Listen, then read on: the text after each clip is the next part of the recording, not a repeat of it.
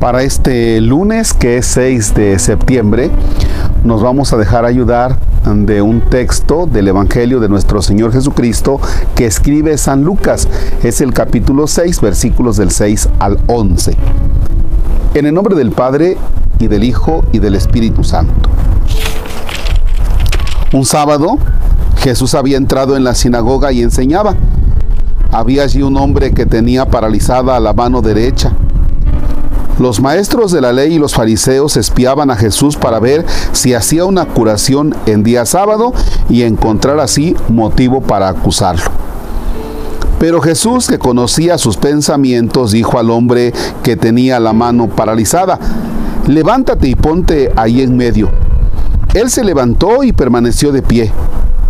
Entonces Jesús les dijo, a ustedes les pregunto, ¿Qué permite la ley hacer en día sábado? ¿Hacer el bien o hacer daño? ¿Salvar una vida o destruirla? Paseando entonces su mirada sobre todos ellos, dijo al hombre, extiende tu mano. Lo hizo y su mano quedó sana. Pero ellos se llenaron de rabia y comenzaron a discutir entre sí qué podrían hacer contra Jesús. Palabra del Señor. Gloria a ti, Señor Jesús. La pregunta es clave de Jesús a los que son expertos en la ley. ¿Qué está permitido hacer en día sábado?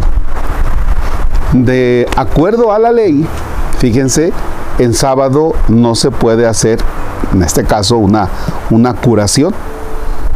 Pero la ley siempre debe estar en favor de la persona. Cuando una ley, cuando una ley no mira el bien de la persona, repito, cuando una norma no mira el bien de una persona, entonces esa norma ya no funciona, es obsoleta. Porque la persona es lo más importante. De tal manera que tenemos que ser muy inteligentes para poder nosotros aplicar la ley. ¿Ya? Siempre está el bien de la persona. Eh, no me quiero ir en otros niveles, no me quiero ir en, en otra línea que no sea la religiosa, la espiritual. Fíjense que muchas veces en mi oficina parroquial, pues tenemos algún caso de una persona, ah, es que la norma dice esto, y es que la ley dice esto, y entonces mi secretaria o secretario, pues entonces aplican la ley así a rajatabla, pero sin mirar el bien de la persona. Incluso yo he cometido errores donde no estoy mirando el bien de la persona. Por eso la pregunta de Jesús es así, directita a los expertos de la ley. ¿Qué está permitido hacer? ¿Qué es lo mejor? ¿Hacer el bien a esta persona o hacer un daño? Ah, ¿verdad que hacer el bien? Ah, entonces, aunque la ley dice esto, yo voy a hacer el bien.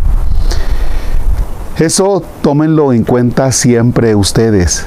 Siempre, siempre hay que tomarlo en cuenta porque a veces somos muy cuadrados, el papá a veces muy cuadrado con el hijo, la esposa, el esposo muy cuadrados, pues yo como sacerdote muy cuadrado y entonces no estoy viendo el bien de la persona. Y eso es algo que el Señor siempre nos va a poner de frente, el bien de la persona. Padre nuestro que estás en el cielo, santificado sea tu nombre.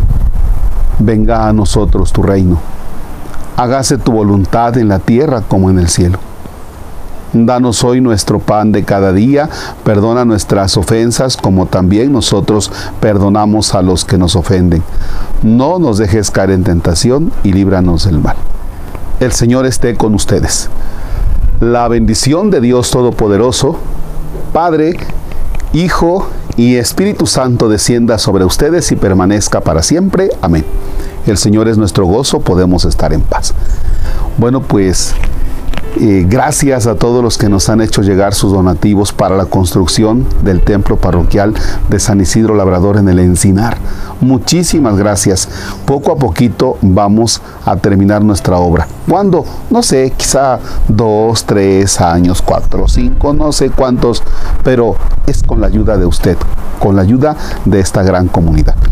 Y bueno, pues nos encontramos aquí en la quinta Yololtepetl, 9 kilómetros de la parroquia de donde estoy hacia acá, 2100 metros de altura y recuerde que tiene desayunos jueves, viernes, sábado, domingo y también tiene hospedaje en unas cabañitas, así es que aquí se puede quedar. Le vamos a dejar el número de teléfono en pantalla para que usted pueda llamar y reservar.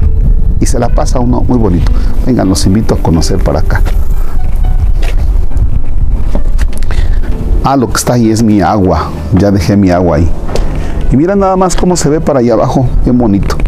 Si puedes hacer un, un paneo para allá, Jorge. Allá está, ¿qué? Ciudad Mendoza y la zona de Nogales. Bueno, pues allá tenemos toda esta, toda esta zona bonita. Gracias y que tengan excelente, excelente día.